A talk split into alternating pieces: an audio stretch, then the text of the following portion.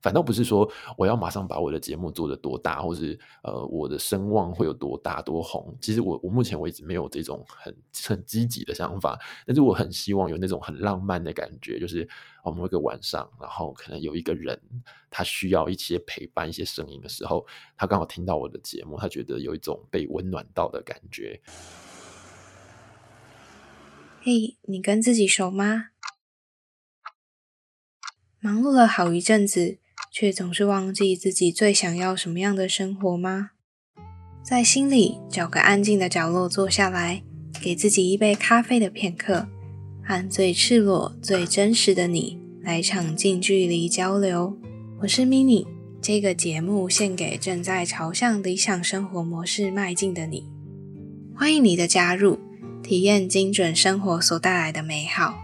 精准美学将会带领你。探究居家美学、生活模式、极简思维。每个人都是不完美的，但你认真生活的样子最美。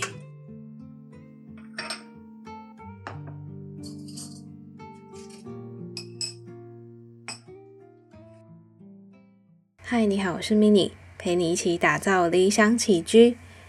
这一集是极简橱窗的系列，会聊到极简主义的话题。不定期也会邀请其他来宾分享关极简主义的知识。那极简不会只有你想象中东西很少的极简主义者。从这里你还可以看到如何让生活更聚焦的极简思维。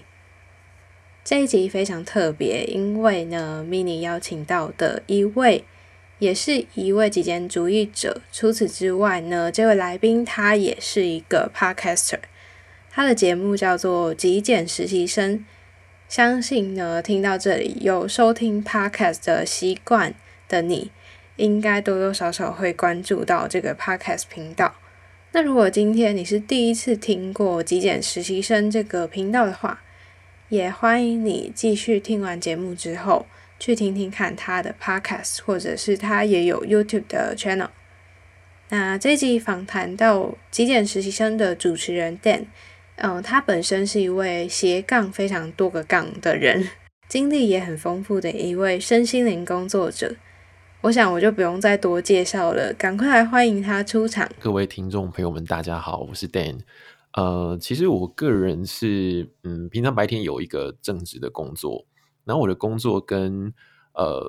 我现在在自己做一个 Podcast 还有 YouTube 的平台有点有点相关，因为我在白天的工作也是在做剪辑。在帮一个协会做他们的 YouTube 还有 Podcast 的剪辑，这样子。那呃，也因为这样的关系，所以有了这样子的一个技术，然后想要呃帮自己开一个节目，然后来跟呃我自己的朋友们分享我自己的一些想法，这样子。比较我个人其实我在工作内容其实做过蛮多工作的，然后我自己可能也在人生中比较没有那么多的时间去很冷静下来去思考我到底喜欢什么东西。然后可能对于有喜欢、有兴趣的事情，我就会去尝试这样子。所以我曾经呃有做过街舞老师，嗯，然后也做过一些呃像是打工族，对，然后也在正职的工作。我曾经也有在那个研究研究室里面当过研究助理，所以其实做的事情蛮多。但后来我发现，我接触到的身心灵这个领域之后。我觉得跟人聊天，然后呃咨询疗愈别人是一件让我觉得很有成就感的事情，所以后来我就把我自己的呃算是工作吧，就全心投入在这个方面。所以虽然白天有一份工作，它算是呃帮我自己呃储备这个金钱能量的地方，因为我自己呃需要有这样子一个稳定的收入，才有办法去支持我的副业。所以其实我个人是比较向呃比较是向往身心灵的工作。然后，呃，白天有一个副业这样子。那感觉你也是一个很喜欢呃尝试不同领域的人。对，以前我会觉得这样不是很好，因为呃，我周边的朋友就是跟我一起念书、一起长大的朋友，其实大家都在一个领域里面，然后慢慢的就一步一步往上爬。然后，嗯，有的时候出去同学会，或者是有机会出去聚餐的时候，就会发现说。好像大家都已经到了一个呃，比方说主管阶级这样子，然后我自己就 好像还是一个自由业。其实有的时候会觉得很心里头会有点点不踏实，会有点慌。可是后来我发现，其实也许每一个人在人生的经验或者道路不太一样，所以我自己会有我自己的选择。我发现我好像在一个体系或者在某一个呃领域里头，好像没有办法这样像其他人一样这样慢慢往上爬。我比较喜欢呃自己喜欢做的事情，然后呃在自己喜欢的事情里面慢慢去去呃。也不能讲是一种创业，但是它就是很接近创业，自己做自己喜欢的事情，然后会比较快乐，然后会比较有成就感这样子。我可以问一下，就是为什么你会呃接触到，就是你会想要做 podcast？嗯，我刚刚想要先回应前面 Dan 的部分，就是有关于呃很慌的那一段，因为我也有这样的体悟。呃，我也是属于就是会尝试不同领域的人，然后我曾经就有一次面试的时候有被。呃，稍微比较呃讲话比较直接一点的主管讲过一句话，嗯，他就觉得我为什么要来这边应征？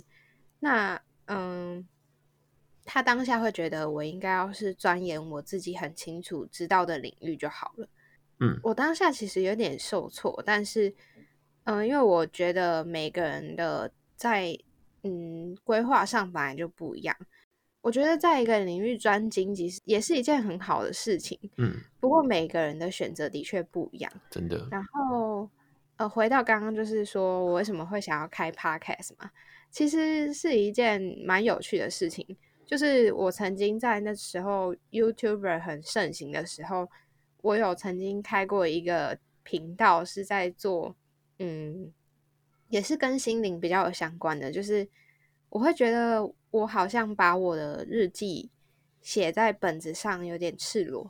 然后我又有点想要帮助别人把一些不想、不敢说出的一件一些事情，呃，把它就是放在 YouTube 频道上匿名的公开分享。但那时候我其实完全没有征求到任何内容，我就觉得这个 idea 很可惜。但后续我自己开始就是想要呃做一些自媒体的时候，我找不到内容。那时候我其实才大二大三吧，然后我就开了一一个频道，但完全没有什么内容。后续呃，后续因为我其实一直以来都有在听 podcast，但是我没有想过说，哎，我也可以开一个频道。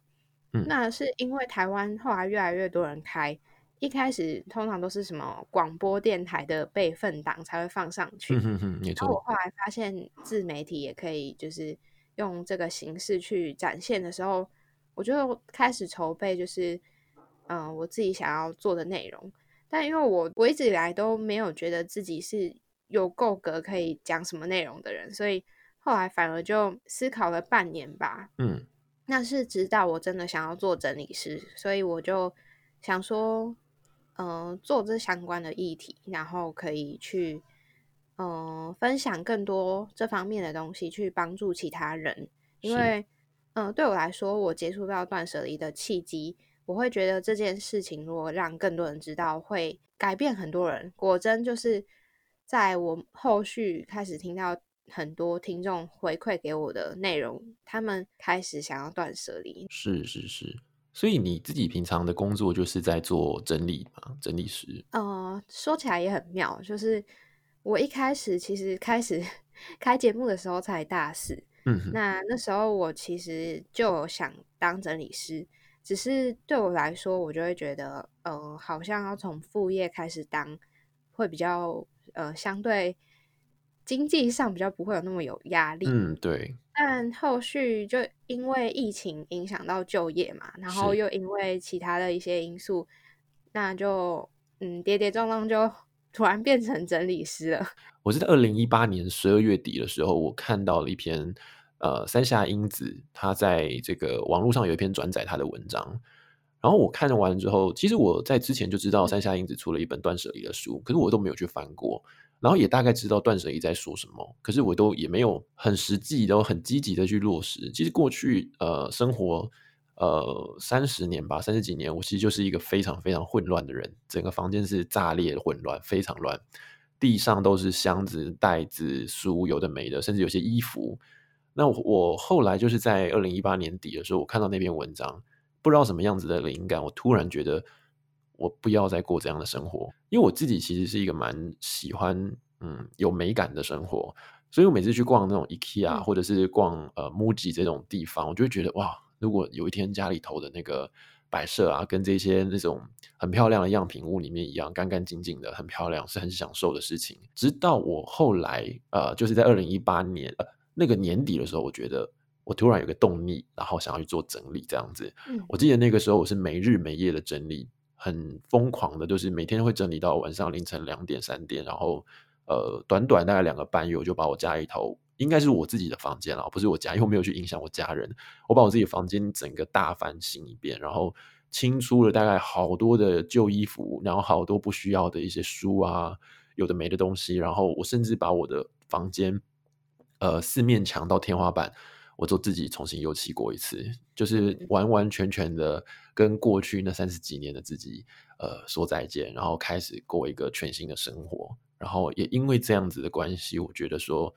带给我蛮多的好处，所以我想在呃自己就是我自己就做了一个 podcast，跟呃极简跟断舍离有关，所以才开始做那样的节目。然后也因为我过去一直在做身心灵的咨询，就帮很多的这个个案做一些呃咨询的服务。那在服务的过程中，呃，我觉得对于我自己或对于个案都有很大的一些收获。但是我觉得如果直接把很灵性的东西放在节目上做呃分享，可能可能啊，就是我自己的觉得是不是那么多人可以马上接受或马上听懂。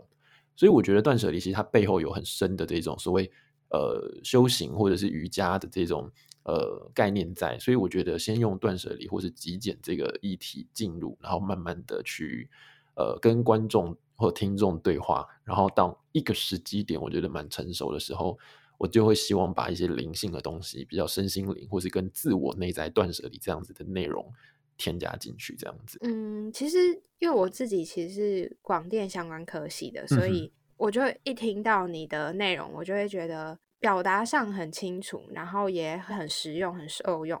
以未来的目标为主的话，你会想要成为一个自媒体工作者，还是你会想要成为一个专职在做咨询的？对我个人来说，我觉得没有冲突。以前我个人在做工作室的时候，我在教课，那我发现其实我转做线上之后，我觉得我可以遇到蛮多我曾经可能不会遇到的人。因为我从呃 YouTube 也好，或从 Podcast 的后台去看、去追踪我的呃呃算是听众或者是观众，我发现很多是来自于台湾以外的地方。那过去如果我是在空间里面做呃授课也好，或者是做咨询、做个案也好，会受限于地区或者是有时空上面的限制。那我觉得对我来说，那个是一种影响力可以可以被拓及的一种呃媒介、一种方法。我觉得是。不错的，但是如果是一对一的这种咨询，我觉得当然还是得呃线下进行，或者是像我们现在在线上录音这种方式，那它其实就还是会有一个限制。不过我觉得两者之间我都会并行啊，因为我觉得不太一样，因为我们在节目上没有办法呃聊这么 detail 个案的东西，因为每一个人的状况不一样，呃，even 是可能聊感情或者是聊呃工作都没有办法。一体适用，每个人的状况不同。嗯，那我个人会很希望自己是在线下有线下的服务，那可以跟呃根据个人的问题去做一种呃分析，或者根据个人问题去呃帮他整理这个内在层面的部分哦。那如果是在呃比方说呃节目上面的话，我会希望把这一些我过去的咨询的经验，可能有些很精华、很重点的部分，把它呃包装成一个小小的故事，或者包装成一个节目的内容跟。呃，所有的人去分享，因为我我认为每一个人在生活中遇到的问题不尽相同，但是他们会有一些核心的部分呢，应该会共通。所以有些想法或者是比较核心的这种思想，其实是可以呃分享出来，然后一体使用。或许可以在某一个时刻，呃，当有一个人内心有一点小脆弱，需要得到一些答案的时候，那不小心点开我的节目，那。刚好跟他产生一些共鸣，我觉得这个是我目前做节目呃最大最大的一个动力跟目标。对，反倒不是说我要马上把我的节目做得多大，或是呃我的声望会有多大多红。其实我我目前为止没有这种很很积极的想法，但是我很希望有那种很浪漫的感觉，就是我们一个晚上，然后可能有一个人他需要一些陪伴、一些声音的时候，他刚好听到我的节目，他觉得有一种被温暖到的感觉。我觉得这个东西是我阶现阶段很追求的。呃，先讲前面好了，就是有关于。嗯，工作和嗯，比如说自媒体经营，其实这好像也可以成为一个人他所代表，然后在嗯，他想要去传达这些价值的嗯不同媒介而已。然后嗯，我自己也是有发现，就是不同地区甚至也有国外的，然后来听我的节目。身为听众的我，也对于极简实习生这个节目。有相同的感觉，就是因为其实我之前总是都在上课去 学校的路上听，嗯，的确是给我很多陪伴。但是当然我没有就是像那些可能内心层面上很需要，比如说整理上或者是在断舍离上的一些方法需要去被突破。嗯，但是我觉得前几集有一集的确有打动到我，就是那个。嗯，有关于在讲呃一本书，但是我有点不太记得内容，就是嗯他在讲偏向佛家的道法嘛，嗯嗯那一集我觉得就是很让我有感触，然后也觉得内心得到平静。嗯，在这部分，但有没有曾经有无暇顾及的情况过？就是会因为自己。极简可以省下很多的时间跟心力在整理环境啊，跟嗯做一些其他无谓的，比如说嗯买东西、购物之类的。但是发展自己很有兴趣，跨足到不同领域，会不会就是有嗯分配时间上的问题过？因为我真的喜欢做的事情蛮多的哦。平常我上班下班之后，我还会去健身房健身。那一到一到健身房健身，就不是那种三十分钟、一个小时就离开的。我应该会通常都是一个半小时，然后还要在那边可能做一些盥洗之后，我才会离开。所以一去就是两个小时。所以呃，每一个人的一天就真的就二十四小时，很公平。所以时间的分配会变得非常重要。那我个人的时间分配呢，其实是比较参照我们小时候在这个 国中、国小的时候呢，经常都会有那种呃上课的那种呃每一节课上什么课那种时间的分配，所以我自己会帮我自己做一个时间时间，把它变成区块化。比方说，我某某一个时间点我要做什么事情，要某一个时间点我要做什么事情，我就把它分开来，那要非常落实的去做。那我个人也有发现，我自己的专注度不是很高。也就是，如果我长时间以一个小时、两个小时专注在做一件事情，我做到后面的时候呢，我会发现我的这个专注力或者是我思考的这个效率会变低。那其实，呃，假设以读一本书来说好了，我可能在头几页，我觉得我读的蛮蛮有精神的。可读到后面，我发现我好像有的时候看着字呢，头脑未必转得动，或是有没没有办法吸收。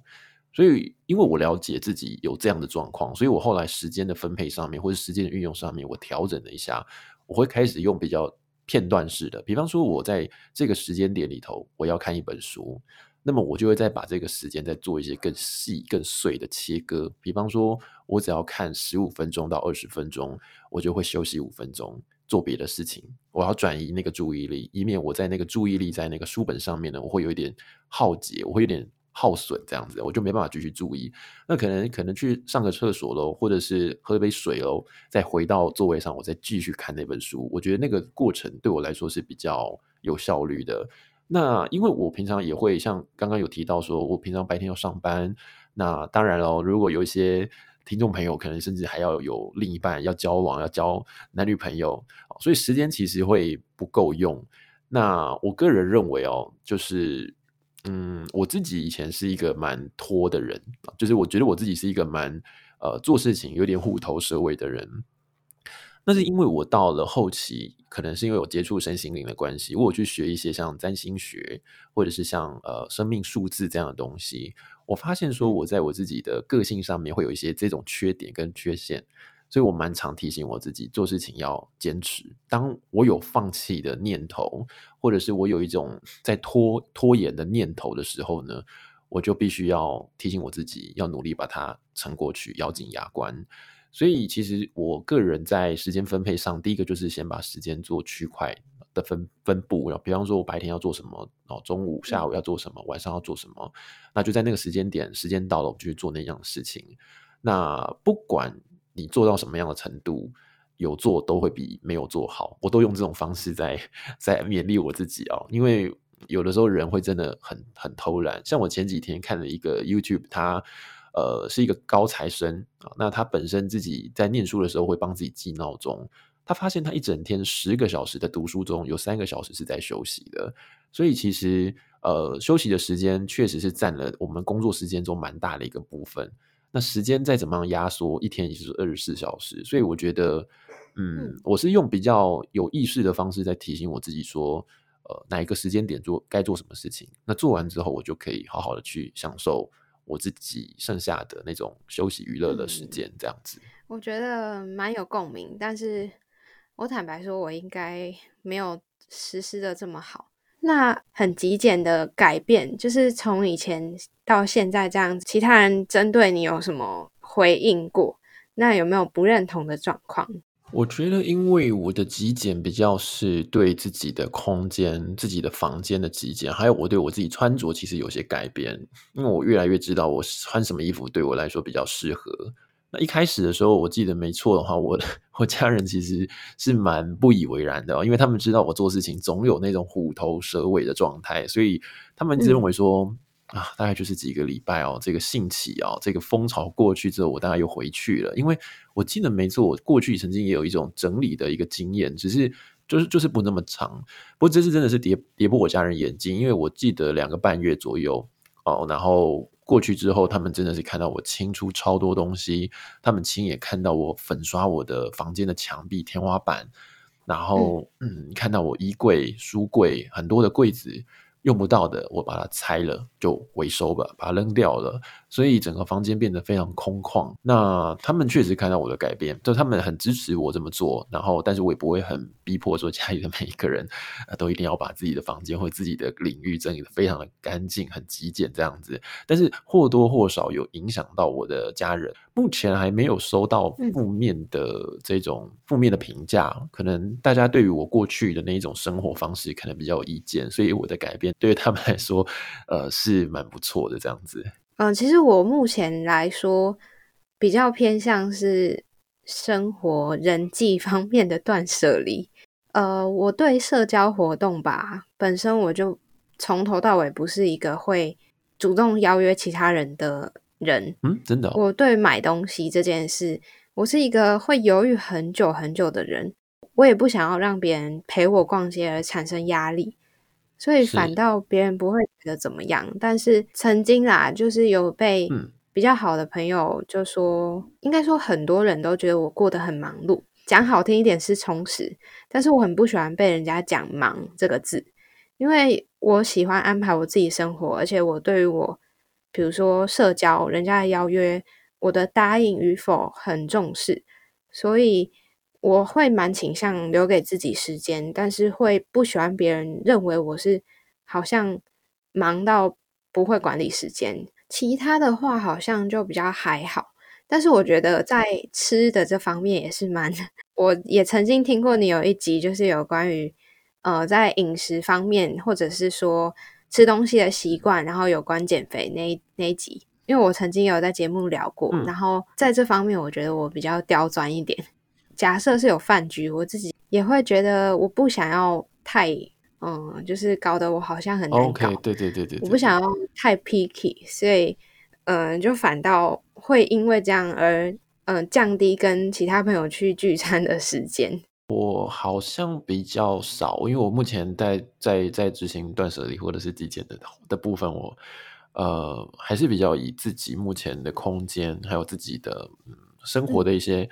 呃风格为主。然后朋友这边的断舍离或者是呃社交区，我确实是有啦，有一些有些我觉得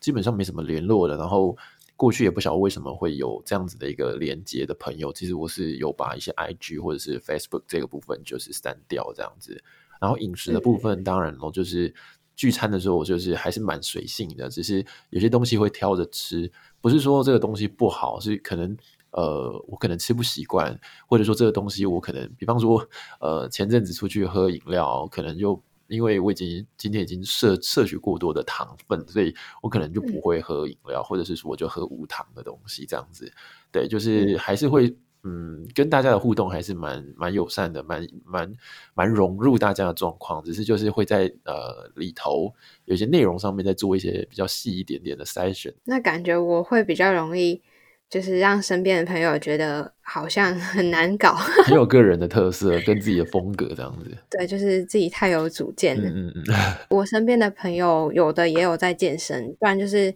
他们知道我平常的习惯是怎么样。所以他们都会事先就是很贴心，有先想到，嗯，通常都会折中，就是选一个哎我能够接受的，嗯嗯嗯嗯嗯。你想要动手尝试整理，却又不知道从哪里开始吗？现在点选资讯栏的第一个链接，免费索取整理懒人包。这是我整理了上百个家之后的同整报告，针对不同的混乱原因对症下药。用最简单的步骤，让你踏出改变的第一步。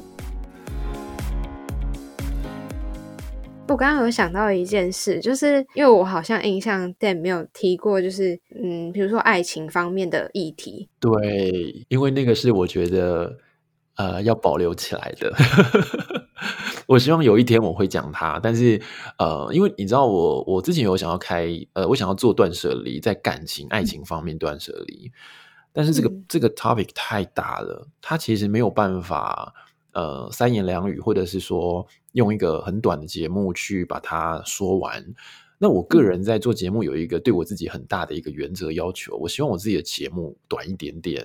呃，目的是因为我希望大家在呃，因为现在目前的节目或者是这个资讯的接收呃来源哦，其实蛮多的。我希望大家也有一点时间去听听其他人的节目，或者是呃摄取一些不同的内容这样子。那另外一块也是因为可能平常大家接受内容的这个资讯量是蛮大的，所以如果我在节目上说的太多太长，可能对大家来说也是一种压力负担。所以我希望我自己的节目可以稍微短一点点。那可能如果要讲到爱情断舍离，有可能就变成它没有办法是一个呃单一集节目做一个专题，它可能要变成是比较呃根据感情中的不同阶段或不同的这种状态去聊。那确实你说的 你说的很对，因为这块就是我在做智商在做个案的时候，其实大家都蛮多人在呃讨论在问的，或者是在咨询中会被提出来的问题。因为我觉得目前为止，我觉得。呃，有一点点，我还找不到一个起手式，我还找不到一个方向去去说它。但是我确实有在规划这个内容，因为周遭的朋友 大家都有在问说，什么时候可以谈谈爱情断舍离这样子。但我觉得啊，越来越多人的这种呃期待哦，对我来说 压力就会比较大一点点。希望可以把它讲好，然后也可以讲的比较对每一个人的状况都能够有点适用。这样，你有做过这方面的节目吗？呃，应该说，我只有分享我自己的。故事，但是我没有分享过有关于这方面的片断舍离的部分。嗯，就你你自己的感情故事。对，但是也很简短，就只是就讲说哦，我前一段的感情，因为我之前有曾经问过一个偏爱情方面的，嗯，一个专栏作家，那呃，我就会好奇，如果今天在问呃每一个不同想法的人，他们会怎么面对这个问题？假设你有一个朋友很困扰，就是分手了，嗯，一直放不下，就是要把前任封锁，或者是不联络、不往来这件事情，那你会支持他，就是呃狠狠的，就是逼自己断掉呢，还是你会有别的建议给他呢？你说，你说狠狠的把它断掉，是指说我请我支持他把他的 IG 什么脸书都封锁这样吗？对，即便他自己内心不想，还是必须要逼迫自己把所有的联系都断掉。呃，你知道人是很复杂的。我跟个人聊天的时候，我发现其实他想的跟他做的会是不一样的事情哦。他可能想要伤害对方，可他心中却是非常在意对方。他可能想要封锁或者是呃解除这个好友的关系哦，可是他心中却想着希望对方可能呃还有跟他复合的可能。所以有的时候在聊天聊到很后期的时候，你会发现啊，归根结底呢，其实所有的动作行为呢，都是因为。呃，不管你做什么动作，是一伤害他也好，或者是呃爱他也好，其实最终还是爱他，就是他还是跟他还是非常在乎对方。那我觉得，呃，不管在这个阶段他做什么动作、做什么行为啊，除非他要去啊伤害到对方的自由或者生命安全啊，不然我其实蛮支持的。那为什么我会支持呢？最主要的原因是哦，我觉得每一个人在每一段关系中，或者是在他生命成长的进程里面，在他生命成长这个过程中呢，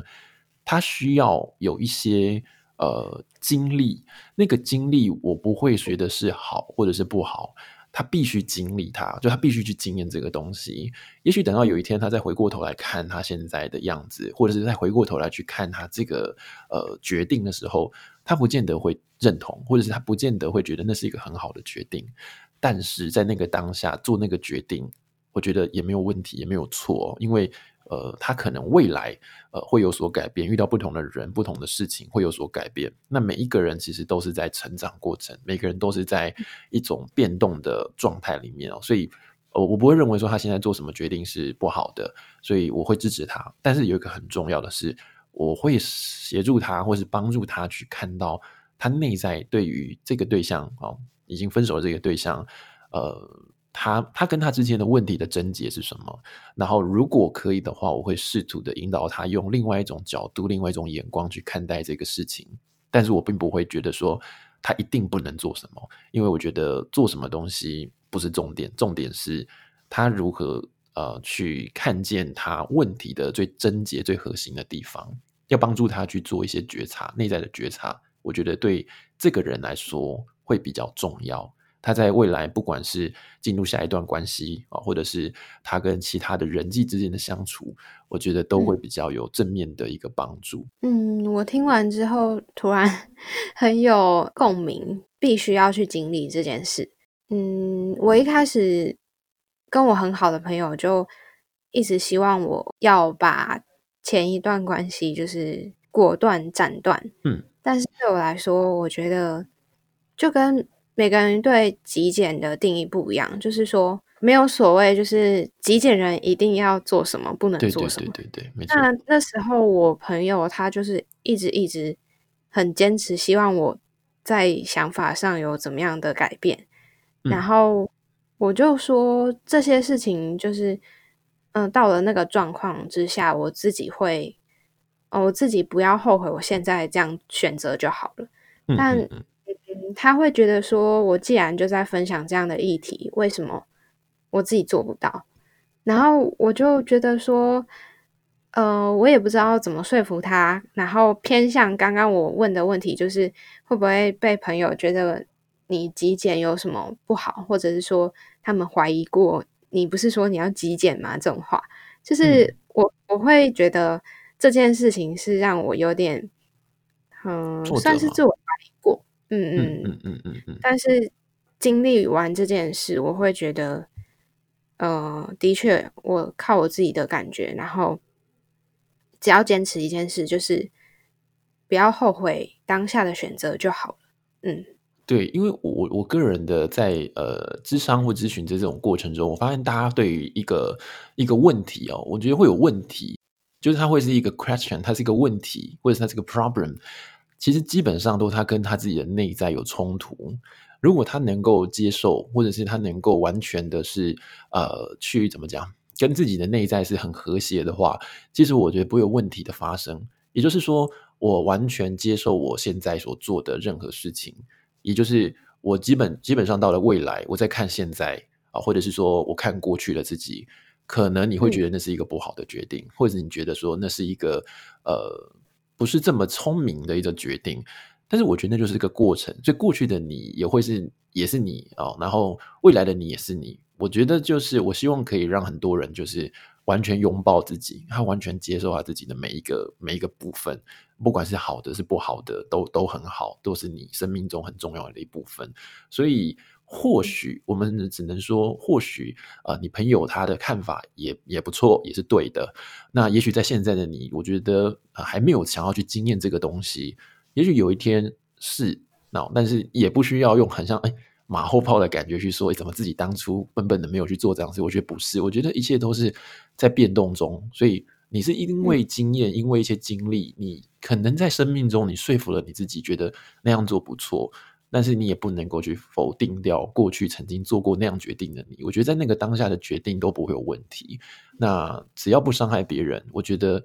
都是自己生命中的一些累积，未来都会是很棒的故事。我自己是这么看的。我觉得身为就是开始接触这些想法的我，我现在就不会有有过那些以前这样子的，算是不自信或者是自我怀疑。刚刚也有听到有关于就是。但一开始有分享身心灵相关的部分，然后有想问，就是比较偏向未来，你对于你的嗯身心灵这一块啊，或者是你其他职涯上的规划，你有想要在发展怎么样的嗯目标吗？我觉得我个人应该会一直致力在 Podcast 还有 YouTube 上面。因为就像我刚刚说的，就是我希望这个平台、这个媒介可以帮我把我自己呃想要实践的一些理想哦，呃推出去，然后可以让更多人去接触到呃我觉得不错的那个身心灵那一块。因为很多人很 focus 在呃算命，那我个人呃也学了蛮多算命的技巧，但是我个人觉得在呃身心里面最重要的或者是最呃，最需要被大家认识的，可能不是在那一块。那我希望把我自己的理念，透过呃这些大众的社群媒体哦，去做一个发声，然后把我自己的生命的经验也好，或者是我在个案里面呃所遇到了一些呃，比方说他们的问题也好，然后做成一些呃专题哦的节目，可以放在这些平台上面去跟大家做分享。就像我刚刚最早说，就是呃，我很期待那种。晚上或者是在某个 moment 听到，然后会有一种被陪伴的那种呃疗愈的感觉。那如果有那样子的发生，对我来说就是很不错的。那未来我觉得以长远很长远来看，我没有太多的设限。那如果以短期目标的话，我就是会希望我自己在自媒体的经营这一块，可以更把内容更更丰富一点点，然后更充实一点点，或者是可以用更多不同的形式。节目的形式在在讨论这件事情，可以让它更活泼一点点，更丰富一点点这样子，然后希望更多的人、更多的听众、观众朋友可以加入到我的频道，加入到平台里面这样子。嗯，我也很期待，就是有关于未来那个案例分享的部分，因为 我刚其实我这部分也 蛮雷同，就是我近期也会想要把有关于嗯客户。的一些个案想要分享他们的故事啊，或者是有关于他们心理层面的部分。是，但是我觉得初期我现在的困扰比较偏向是，他们不一定会让你分享，即便是匿名的也好。嗯嗯嗯。然后再来是，呃，我觉得我也是比较偏向希望能够让人有实质的改变，而不是说去追求那个数字，但。嗯，就是我身边的人都会觉得我太佛系了，就过得太悠哉，或者说在这方面没有野心。但是我我觉得我跟很多就像 Dan 一样，就是需要你的人，自然会看到你的内容。没错，没错，就是又回到刚刚所谓的吸引力法则了吧？嗯嗯嗯嗯嗯。我觉得，我如果我会有所调整或改变的话，呃，或者是说我要在进步的地方的话，我觉得我会比较 focus 在节目内容或者是节目的这个气划上面，怎么样再去让它更活泼，或是让更多人能够听懂，或者是更多人能够去享受这个节目的这个观看或收听的过程呢？呃，可能形式上面会有些改变。我觉得这个是我个人比较追求的。至于呃，你说数字啦，或者是就是订阅人数或什么的，我觉得这个对我来说，当然它是有一种成就感。可是我不会这么的。积极营营在那个部分，我觉得它是一种，当你把节目内容做好，然后你能够跟大众的对话更有效，我觉得自然而然就会把这些人吸引进来。但是因为我想节目的这个走向偏向比较是呃知识面的东西，比较不是那种呃搞笑的啊，很很娱乐、很综艺的。所以我觉得我自己当时在经营频道、在开频道的时候，我就没有给我自己这么大的一个呃目标，就说我一定要多少人、多少人这样子，因为。呃，毕竟不一样啊。有的时候，大家还是会在休闲的时候比较去看一些比较娱乐、比较综艺的一种节目内容。所以，呃，偏知识型的或者是这种比较心灵内容呢，我个人觉得就是希望可以遇到呃，刚好跟我是呃频率相同的这样频呃，可能是朋友啦，或者是一些听众。我觉得这样对我来说，我就蛮满意的了。嗯，我自己觉得 YouTube 的经营比较难一点，因为毕竟在上面。属于想要娱乐的大众居多，然后 podcast 的话，学习的比例会比较高一点。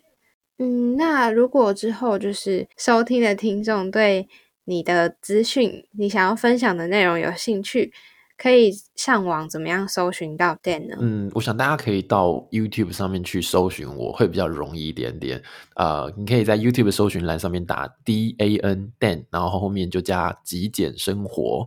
你就可以搜寻到我的频道。那我的频道里面也会把我的像 IG 啦，或者是一些呃脸书的一些相关的链接放在下面的资讯栏。如果你对我的呃一些生活分享有兴趣，也可以去关注我的 IG。哦，那如果说你喜欢听 Podcast 的话，其实我的 Podcast 在 Apple 或者是在 Google Podcast 上面，原则上都可以收听得到。你只要打“极简实习生”就可以搜寻到我的节目内容了。今天很开心，就是跟 Dan 有这样的访谈。而且也算是我第一次访谈，就是跟我的性质很相像，然后有在做 podcast。嗯嗯嗯嗯嗯，谢谢 Alice 的邀请，今天很开心。那也希望就是未来在做节目啊，或者是嗯跟其他个案偏向咨询的这部分，店都可以非常的顺利。谢 谢谢谢。好，谢谢。那我们今天的节目就到这里告一段落喽，谢谢，拜拜。听完刚刚 Dan 的分享，你是不是也觉得同样是极简主义者，同样是 Podcaster，但是每个人的故事啊、兴趣，甚至个性都不太一样？那有的人的价值观呢也非常不一样。可是我觉得极简主义者唯一的共同点就是，我们知道我们要什么。会知道，但是因为我大概在经营了两三个月之后，有在呃 Podcast 平台上面查看看有没有一样跟我一样在讲断舍离的中文频道。那后来就发现极简实习生，只是他比我在更早开始这个节目。那我听了几集之后，蛮喜欢他讲到很多呃需要意会而不可言传的观念。那有时候要嗯。打开自己的心去聆听，才能够领会他说的一些观念。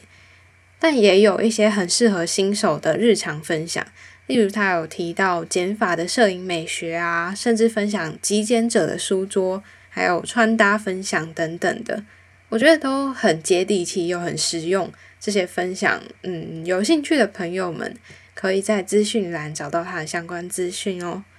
那刚刚听完了 Dan 的分享。你也可以回想看看，是不是曾经有想要开始极简，但是又被身旁的人觉得奇怪啊、不认同的一些言论呢？你有遇过吗？或是说你有看过别人这样，然后你曾经也有没有办法嗯理解的状况？如果是你，你会因为别人的觉得奇怪啊、觉得不认同而退缩吗？或者是你有其他的反应？不管你的答案是什么，我都希望你可以透过 IG 呢，或者是说在心里想看看你会有什么样的反应。那我也很希望可以听到你的回馈，还有这一集的内容。那欢迎到 IG 跟我互动。在节目的最后呢，我想提醒你，理想生活需要透过实践来打造。想象一下属于你的美好生活会是什么样子？瞄准目标之后，规划路线，再勇敢迈开脚步。往你的理想生活前进吧！我随时随地都欢迎你和我分享路上遇到的风景，甚至是达到目的地的喜悦。祝你有个美好的旅程！